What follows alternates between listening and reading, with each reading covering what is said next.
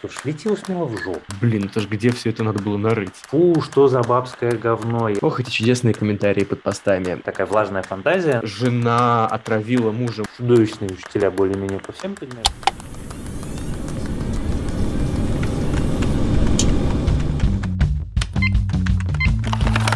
Авторизация.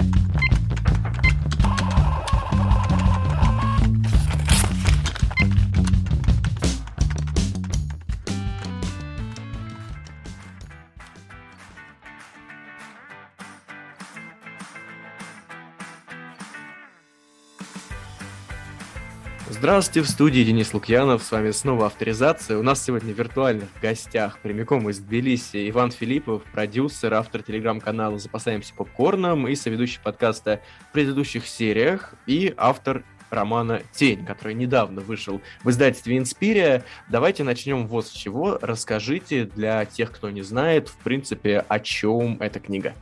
О чем эта книга? Э, «Тень» — это городское фэнтези, э, которое больше всего по жанру похоже скорее на комикс, на такая классическая origin story в каком-то смысле, но с секретом.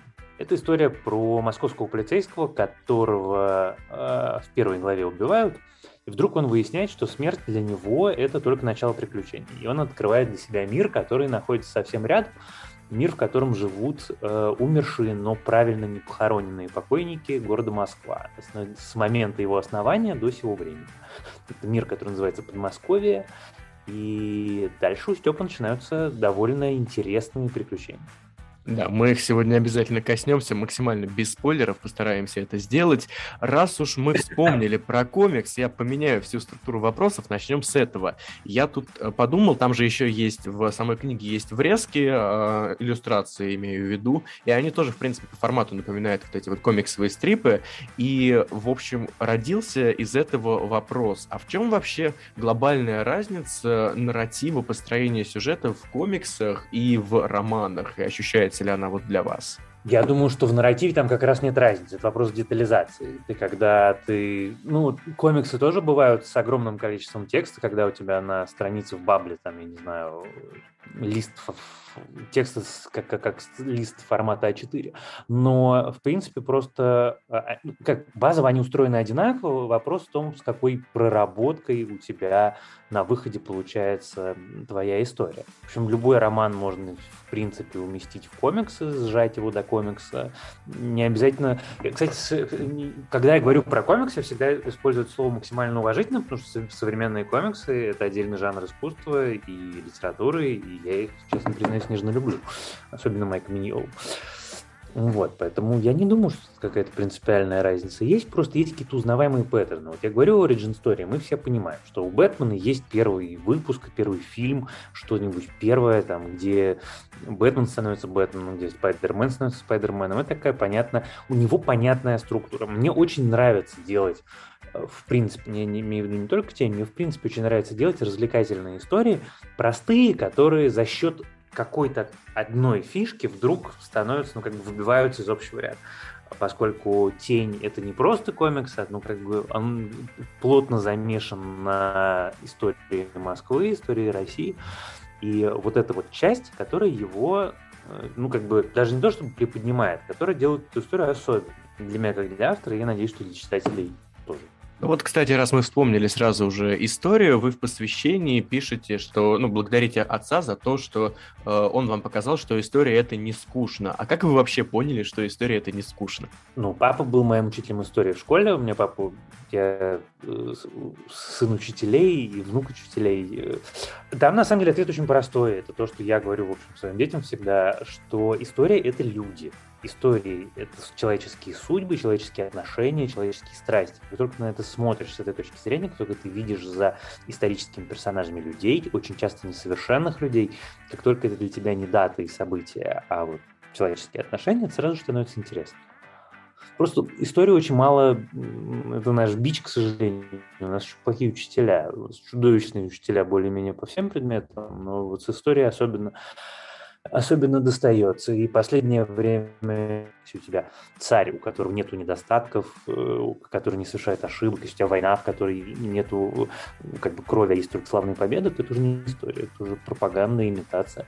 Вот когда вы рассуждали об истории, тоже в одном интервью вы сказали, что вообще сейчас из истории пытаются сделать такой некий глобальный миф, но мы вспоминаем весь еще этот ура-патриотизм, который ему, в принципе, сопутствует.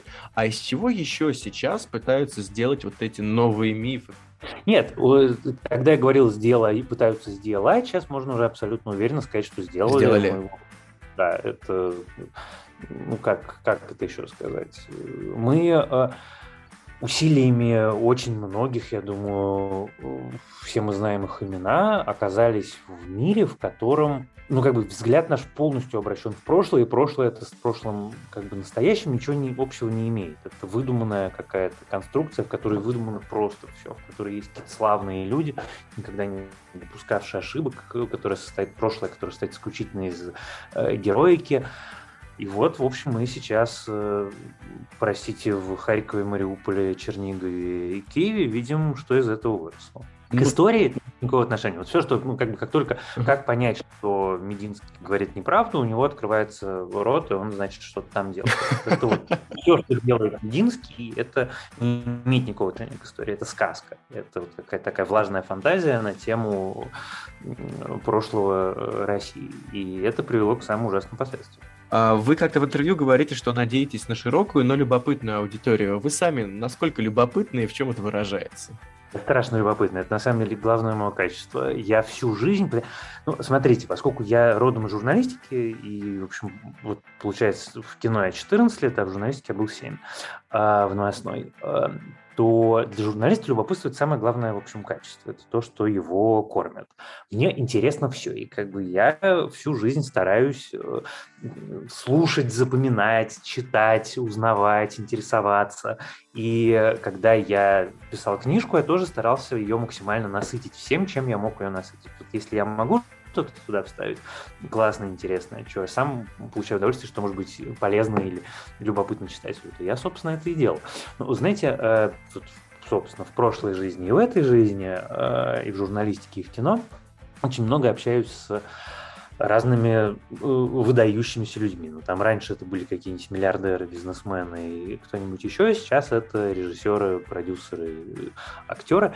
И я для себя заметил это качество, которое отличает, может, может быть все что угодно разное, но люди, добившиеся настоящего такого супер успеха, они все очень любопытные. Все любопытно. Причем это любопытство не, не узкое, не профильное, не то, что там я занимаюсь фармацевтикой и интересуюсь только фармацевтикой, а очень широкая. Интересуюсь всем, хочу все знать. Иногда я очень неглубоко, но вот это люди с э, широким таким горизонтом, начитанные. Главное, любопытно.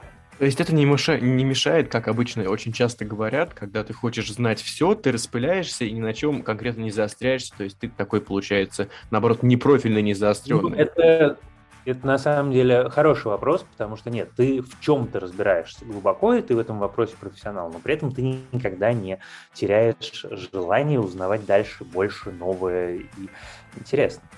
Но в чем-то профиком надо быть, конечно. Ну, то есть есть что-то, в чем ты, ты выбрал. Вот моя специализация, вот я ее знаю очень хорошо, но при этом мне также интересно то-то, то-то и то-то, и ты, соответственно, это всячески э, узнаешь. И ты, в принципе, открыт новому. Это же не только про любопытство, это еще про открытость.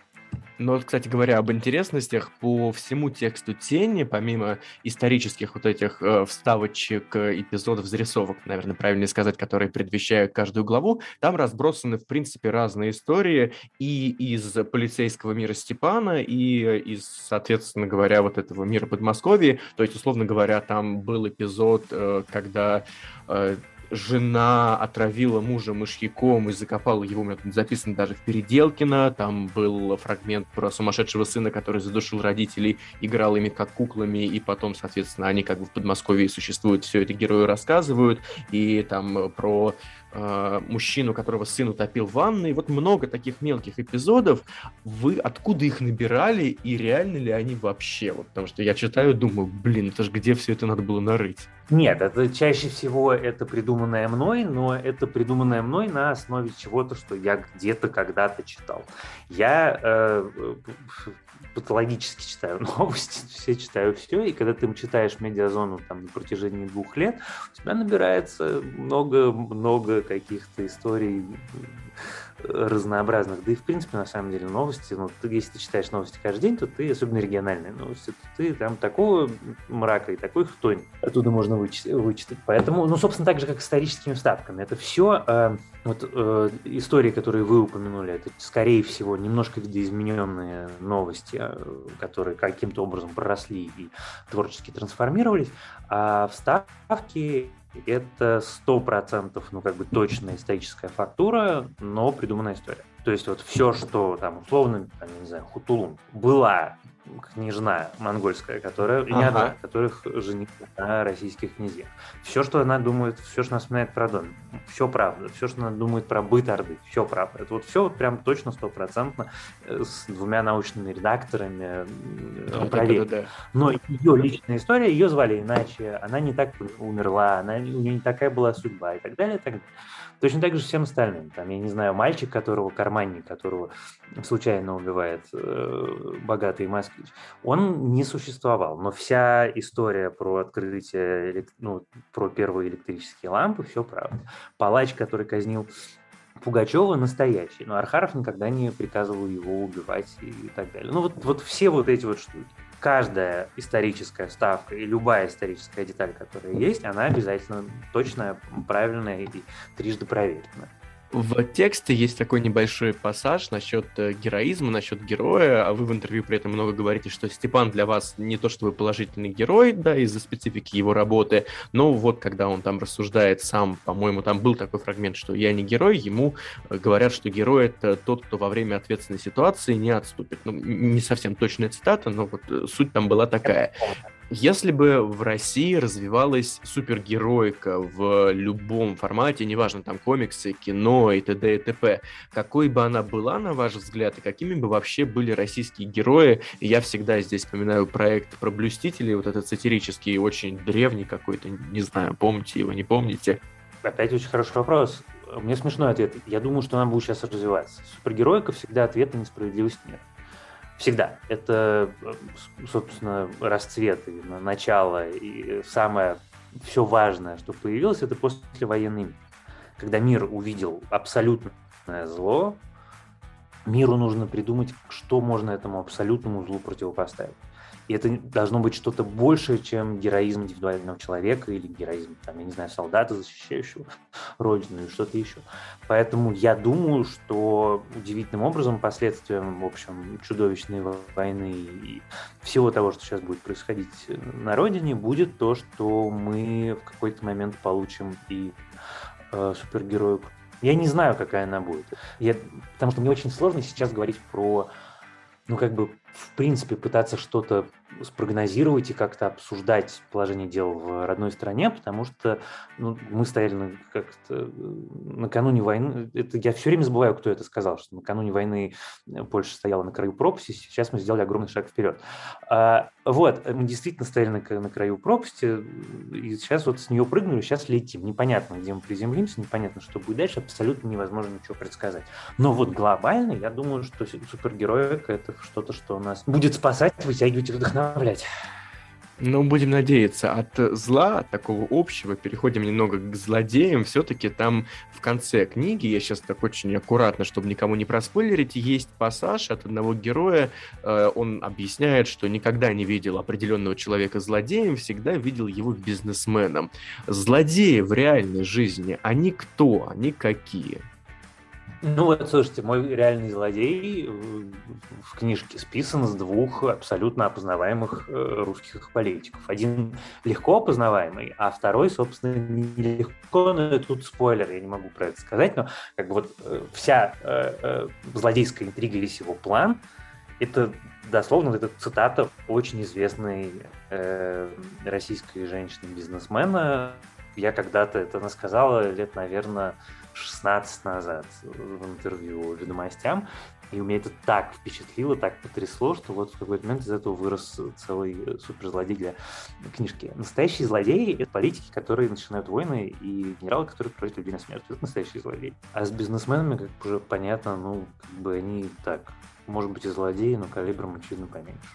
А, от реальности сейчас немного опять художественной части перейдем. А, меня всегда в разных историях цепляют злодеи, зачастую я знаю, что людей тоже цепляют больше, чем главные герои. Это какая-то такая даже тенденция последних лет, наверное, ну, может, не последних, а вот так лет 10, если назад отмотать. А, почему такое происходит? Почему в историях мы больше любим следить иногда за злодеями, чем за героями? Ну, это на самом деле тенденция совсем последних лет, когда решили героя злодеев усложнять. Потому что до этого злодеи, условно говоря, у Джеймса Бонда все злодеи были неинтересные, потому что они были функцией. Это как бы такое персонифицированное зло с желанием захватить мир. Зачем тебе мир? Что ты с ним будешь делать? Или уничтожить? Зачем?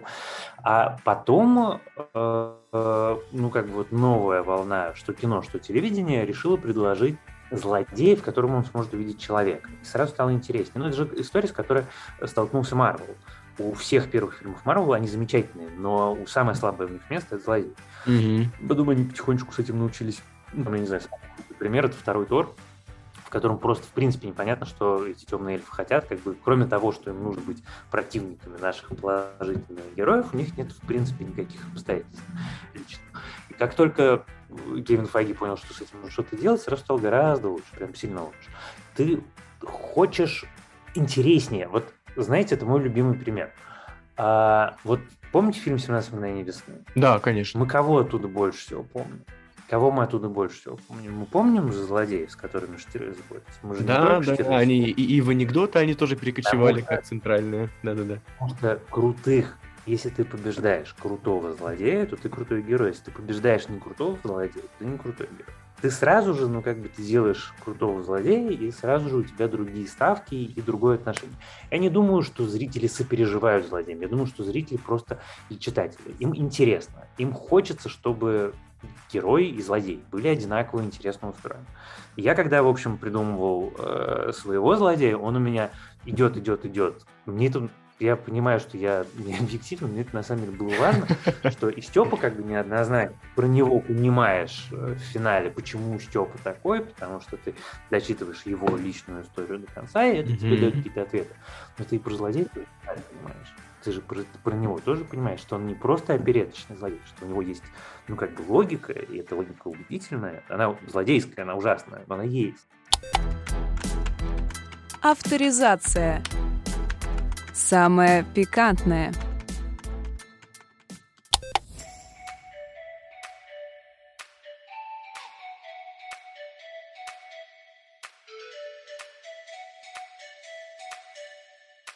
Вы в интервью очень часто говорите такую интересную вещь, что никогда не довольны тем, что делаете. Вот э, написали книгу, кажется, что все ужасно. Там э, написали сценарий, условно говоря, кажется, что все ужасно. Это вам на пользу или на вред идет, на ваш взгляд? Ну, это на пользу качеству работы, это на вред психическому здоровью это выматывает на человеческий. Это вот такая вот прямо утомительная вещь. Как удается ну, держаться в балансе, чтобы совсем уж? Я не уверен, что я держусь в балансе, поэтому Но сейчас сложно особенно. Это вопрос. Ну да.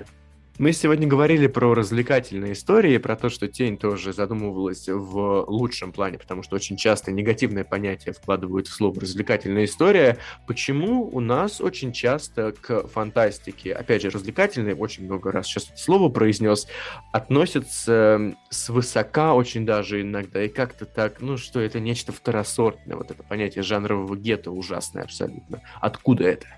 Это какое-то изобретение такое не до конца мне понятное э, и абсолютно искусственное, которое когда-то придумал себе.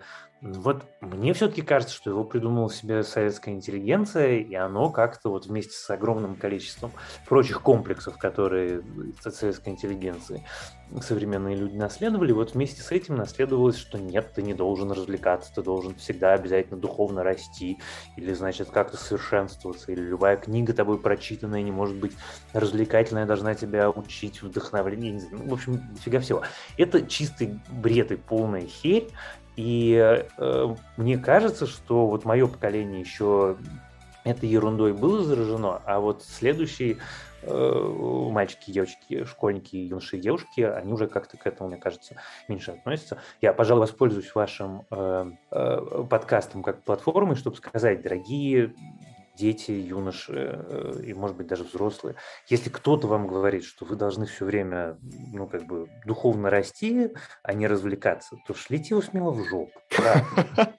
Я вас тут поддерживаю абсолютно. Мы все 96 или сколько там уже выпусков пытаемся вот то же самое до людей донести, что это нормально развлекаться посредством чтения. Конечно, нормально. Но главное, послушайте, это, знаешь, э, знаете, это э, одна из как всегда, э, страшные испытания рождают очень хорошие шутки, потому что юмор — это способ справиться с непередаваемым стрессом и ужасом. Mm-hmm. И одна из шуток, которая мне вот сейчас, в нынешних обстоятельствах, по-настоящему нравится, очень простая, что э, взрослые все время говорили нам, что компьютерные игры вызывают жестокость, а самую страшную, суку, после, после 45 -го года войну в Европе развязали люди, которые не умеют включать компьютер.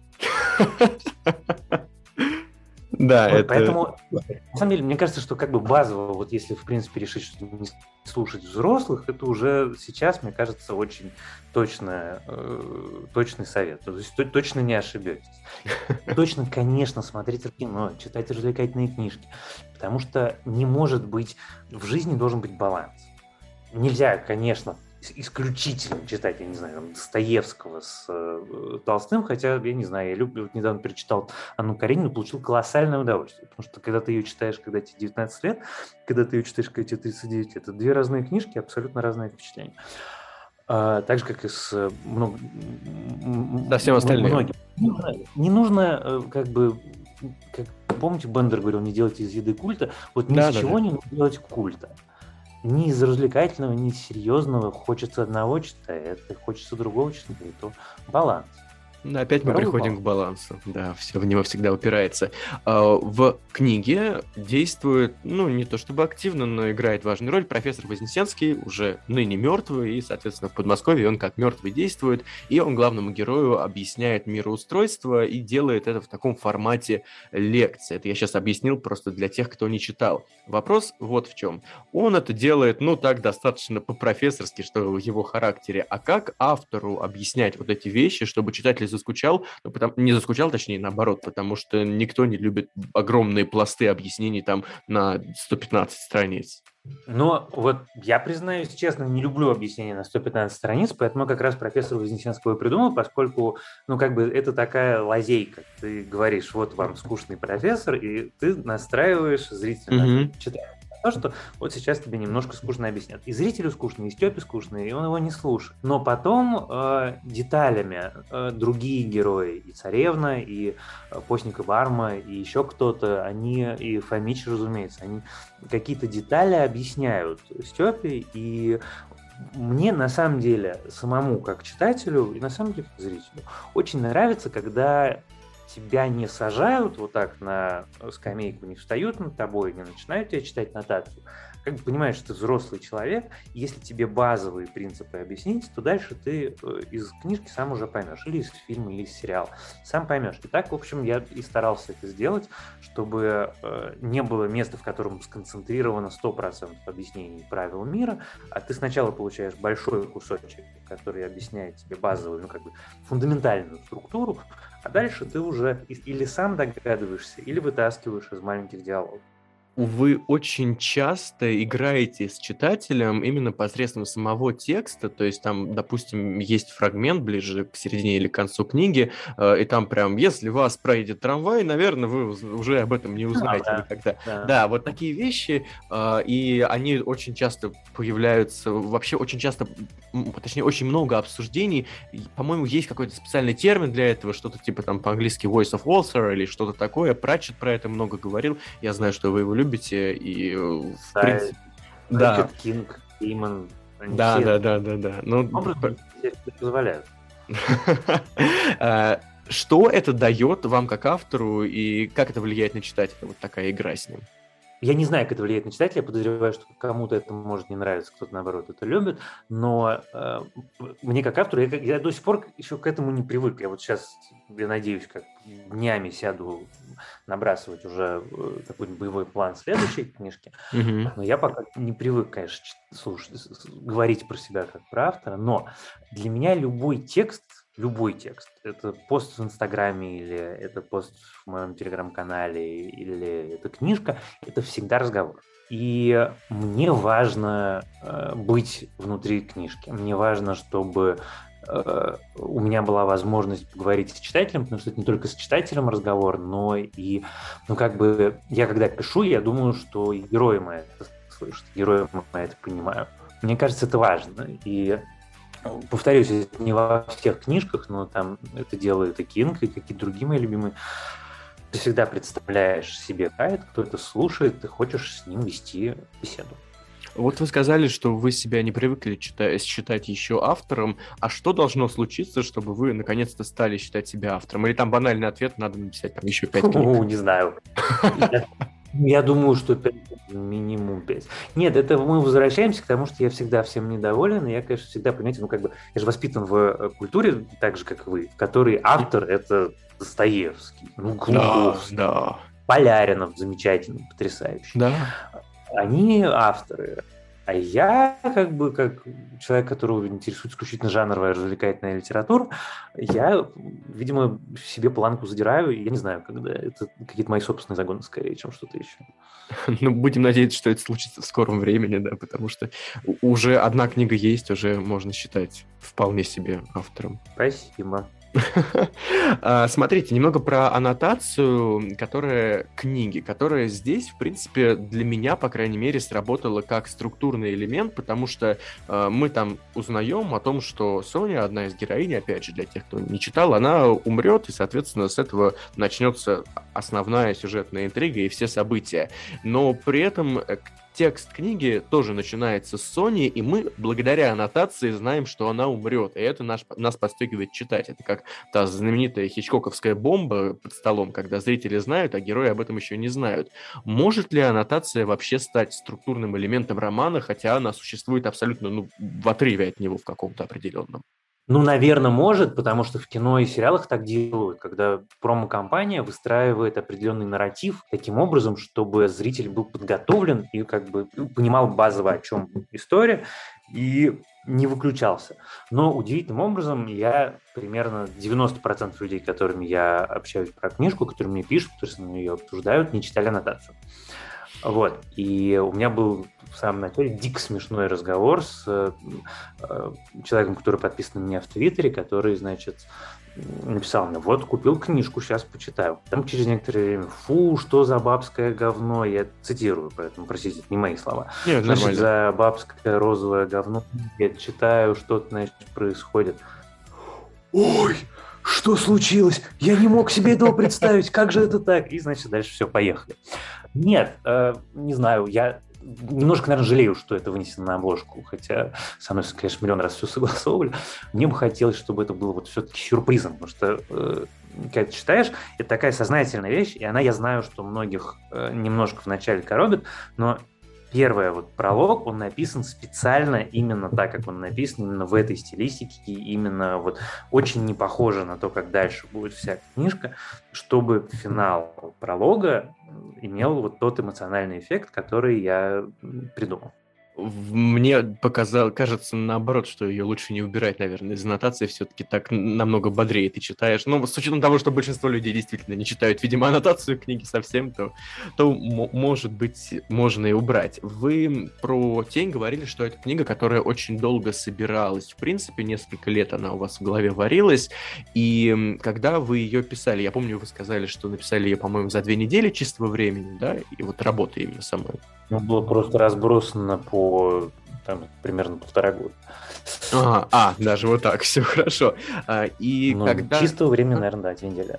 Когда вы работали над самим сюжетом, вы как делали? Вы прописали какую-то себе структурную определенную, ну, там, общую линию и там все по эпизодам, условно говоря, не обязательно прям до деталей, либо у вас была просто вот эта общая задумка, которая собралась, и вы позволяли, как это часто любят говорить, чтобы сюжет сам себя писал, и чтобы герои сами себя писали?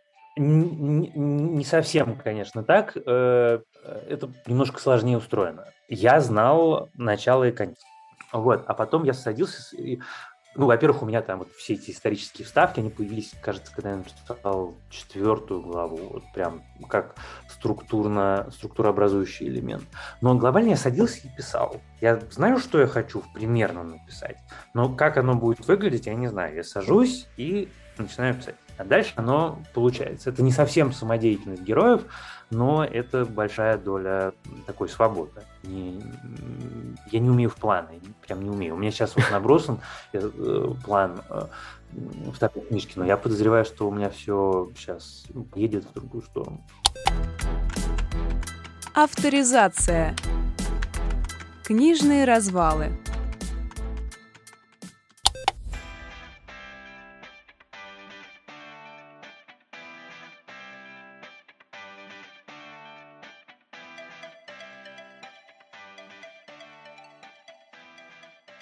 Мы сегодня говорили еще про структурные элементы тени, и про то, что это во многом структурная, как вы сказали, на комикс похожая история. А, и в частности, если говорить о структуре, главный герой здесь получается в некотором роде таким избранным, собственно, городом, но в таком немного извращенном варианте избранным, я бы сказал, не в том смысле, как мы это понимаем, Гарри, ты волшебник, и все у тебя теперь начинается хорошо, хотя даже там не все было хорошо, особенно если вспоминать последние книги. Почему мы так любим читать про избранных героев, про про героев, которые не такие, как все.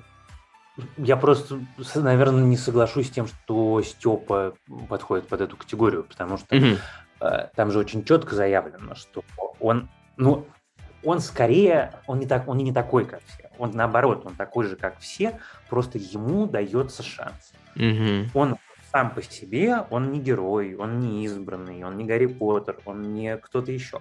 Он простой мент, которого вот абсолютно ни за что получил возможность вместо того, чтобы ну, как бы закончить жизнь трагически плохо, сделать дело, совершить поступок. Поэтому для меня как раз это было важно, чтобы он был таким, скорее, обычным, а не героическим. То есть его даже нельзя назвать именно избранным вообще в любом плане, получается, тогда.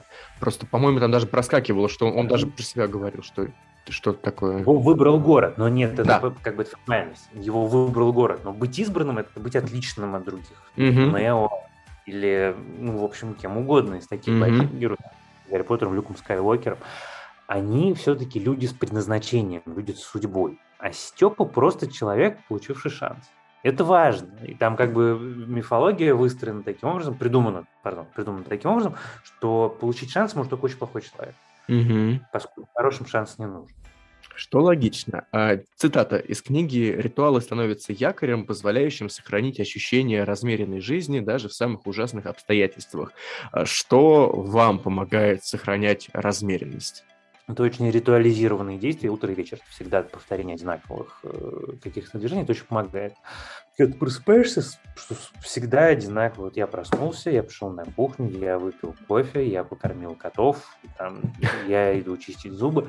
Э, иду завтракать. Это э, такие вот ритуалы, э, четко выстроенное расписание для людей, как сказать, психологически подвижных, вещь прекрасная. Но меня больше всего спасает прогулки. Я придумал себе вот это правило, я после завтрака обязательно гуляю, это не очень долго, 5-30 минут, но каждый день, это обязательно день. Я придумал какой-то текст в голове, пишу какие-то письма в голове, чтобы потом я пришел и уже просто сел и записал. Так что вот у меня это прогулка всегда. Хороший способ расслабиться. Правда, воздух помогает, особенно когда тепло на улице. Сегодня просто в Москве жутко потеплело, 10 градусов, и прям с улицы уходить даже не хотелось сегодня.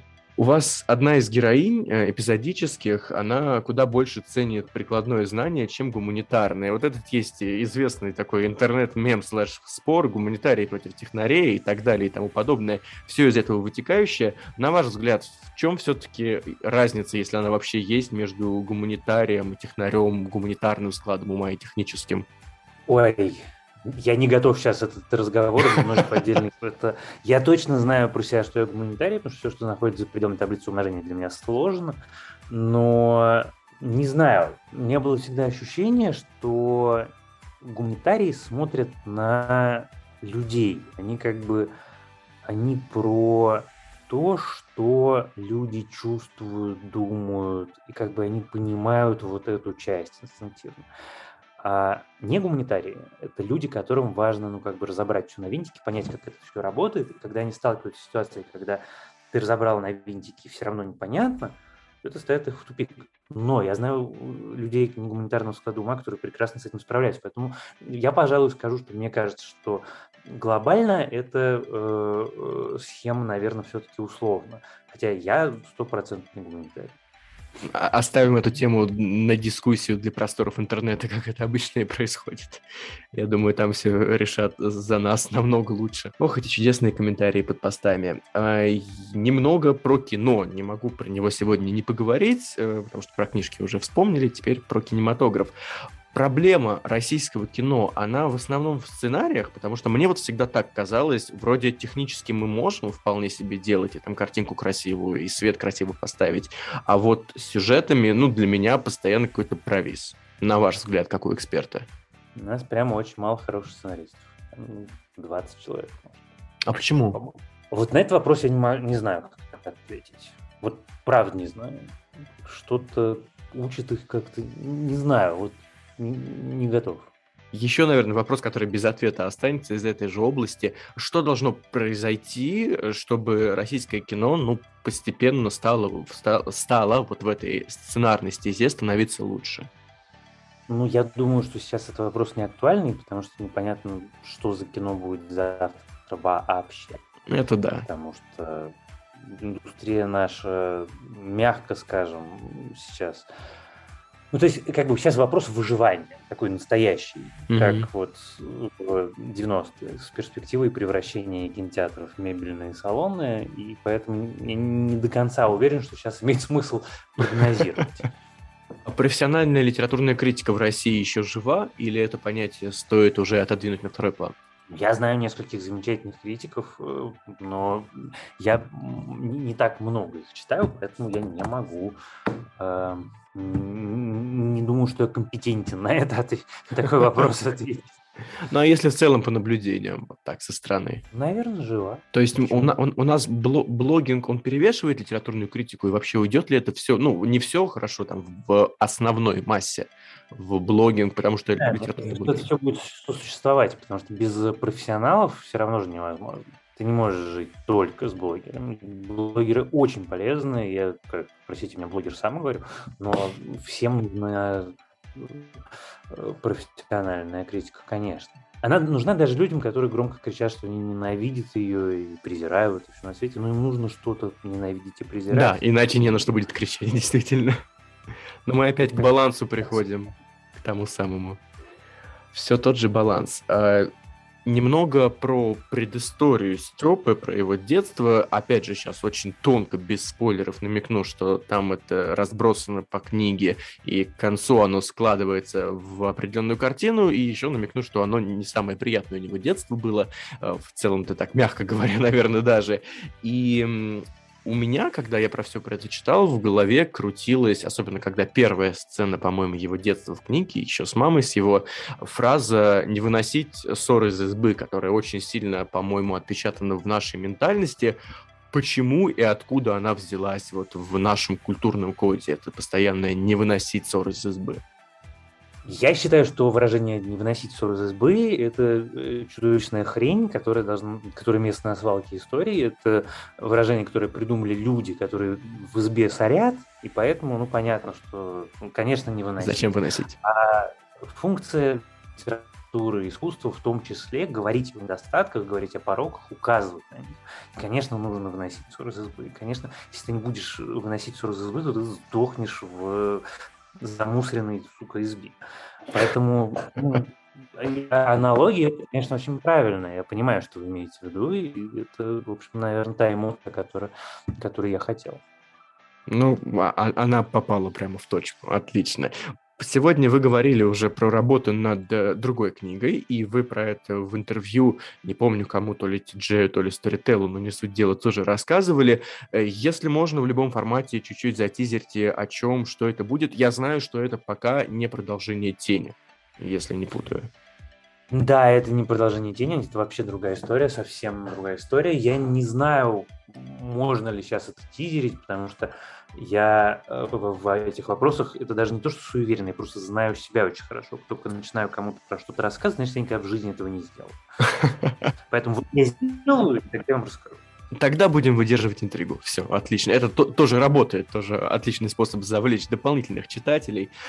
Закончим, наверное, вот такой цитатой из романа. Вторая важная вещь, про которую я много думал, это то чувство освобождения, которое Степа испытывает в Подмосковье. Это из вашего интервью как раз-таки. Как каждому из нас достичь вот этого освобождения, но при этом, в отличие от Степы, не умирать? С одной стороны, это очень сложный вопрос. С другой стороны, я, например, для себя ответ знаю. Перестать зависеть от мнения чужих людей. Вот это когда-то очень давно Э, совет, который дал мне уже, к сожалению, покойный, э, мой очень-очень взрослый друг, который сказал, выбери себе нескольких людей, чье мнение тебе важно. А остальные могут идти лесом. Вот у меня, наверное, там три человека, чье мнение мне по-настоящему важно. Это немного, не в общем, может быть, даже там, два с половиной. Вот. Как только ты перестаешь зависеть от того, что подумают другие, что скажут люди, что скажет мама, папа, учитель, э, от одобрения чужого, это приносит с собой освобождение. Это приносит с собой избавление от огромного количества стресса. И э, меня ужасно радует, что я очень многих молодых людей сейчас вижу вот это вот, что они наконец поняли, что э, это страшный миф, придуманный взрослыми, о том, что с возрастом люди становятся умнее, их не надо как-то особенно прислушиваться. На самом деле люди с возрастом не становятся умнее, люди с возрастом становятся более убежденными в той херне, которую они выяснили, когда были менее взрослыми, и с большим э, как бы напором и агрессией просто ее всем вокруг пихают. А, так вот, не зависеть от мнений других людей очень-очень важно. Это, пожалуй, вот самый простой способ достичь вот этого спокойствия. Это очень поможет, очень поможет. Поможет, кстати, поверить в себя, поможет достичь каких-то вещей. Прямо вот поверьте. И тогда в догонку вы, господи, не зависите от мнения читателей, точнее, а вам важно мнение читателей? Вот, вот так. Это очень, ну, как бы сложный для меня вопрос, потому что завишу ли я от мнения читателей? Наверное, нет. Э, важно ли оно мне? Оно мне, несомненно, очень важно. Я же для них, это же книжка не для себя. Вот есть категория э, людей в кино и в литературе тоже, которые говорят, я написал этот роман для себя, я снял этот фильм для себя. Сука, ну, зачем ты тогда его публиковал, если ты его для себя? Ну, как бы смысл в чем? Конечно, я хочу рассказать историю моим читателям, хочу их увлечь, развлечь, проинформировать, рассказать им что-то, чего они раньше не знали, рассказать им что-то любопытное и интересное.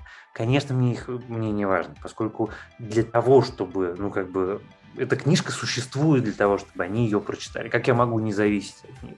Это будет лукавство и глупость. Конечно, я расстраиваюсь, когда э, мне кто-то что-то неприятное пишет. Их, кстати, очень мало.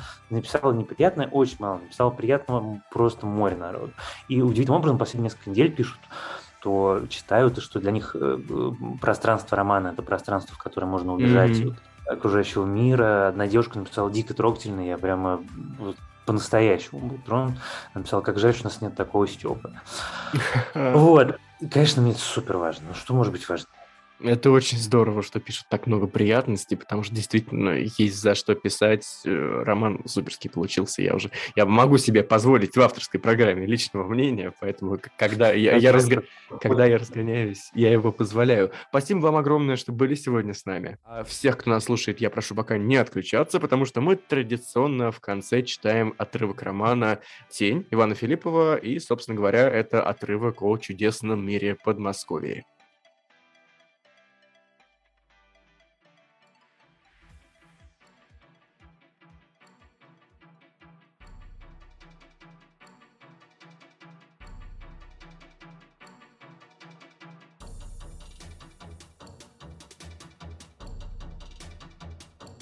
Степа совершенно не ожидал, что разговор примет такой оборот и выпалил первую пришедшую в голову мысль.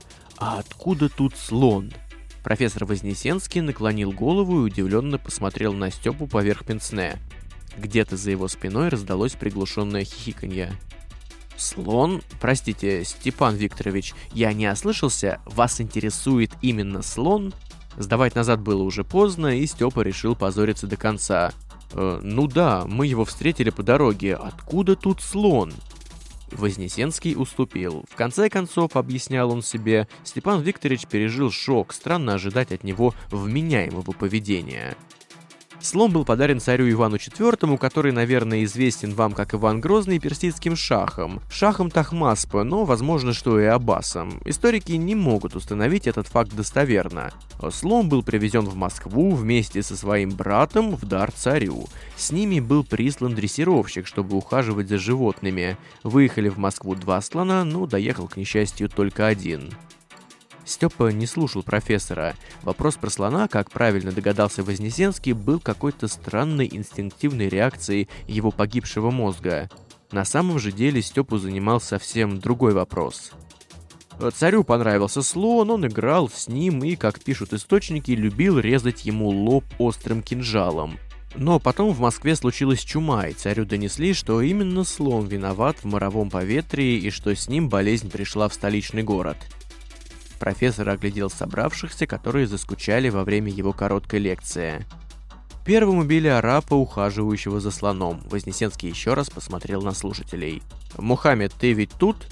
Откуда-то из-за спин высоких бояр вперед протиснулся смуглый юноша с приветливым лицом. Черные волосы слиплись у него от крови в том месте, где опричники царя раздолбили ему череп древками бердышей.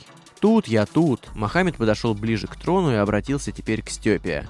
А потом они убили слона, отрезали его бивни и принесли царю. Нам было грустно умирать, мы со слоном полюбили этот город.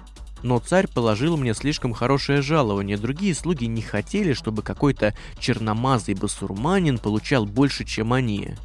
Рассказ о таком понятном и таком грустном финале даже отвлек Степу от его размышлений. Удивительно, как могли меняться декорации или обстоятельства, но как неизменно оставалась человеческая природа, заставляющая людей губить чужие жизни. Даже не ради наживы, а просто из зависти. Такая система моральных координат была Степе понятна, за годы службы он встречал подобных историй десятки. Вознесенский нетерпеливо кивнул Мохаммеду, как бы давая ему знак, что разговор окончен, и пора бы ему отойти от трона. Он раздраженно повернулся к Степе. Ну, когда тайна слона вам объяснена, может быть, у вас есть какие-то еще вопросы? Степе даже почудилась издевка в словах покойного профессора. «Где я? Что это за место?» Уже задав вопрос, он вдруг понял, что не очень хочет знать ответ. Точнее, хочет, но только при условии, что ответом будет вменяемое объяснение и что профессор не будет валять дурака и рассказывать, что Степа умер. Степа смотрел на Вознесенского с некоторой сдержанной надеждой. Профессор Вознесенский еще раз откашлялся, повернулся к собравшимся в зале, как будто бы собираясь отвечать не лично Степе, а сразу всем.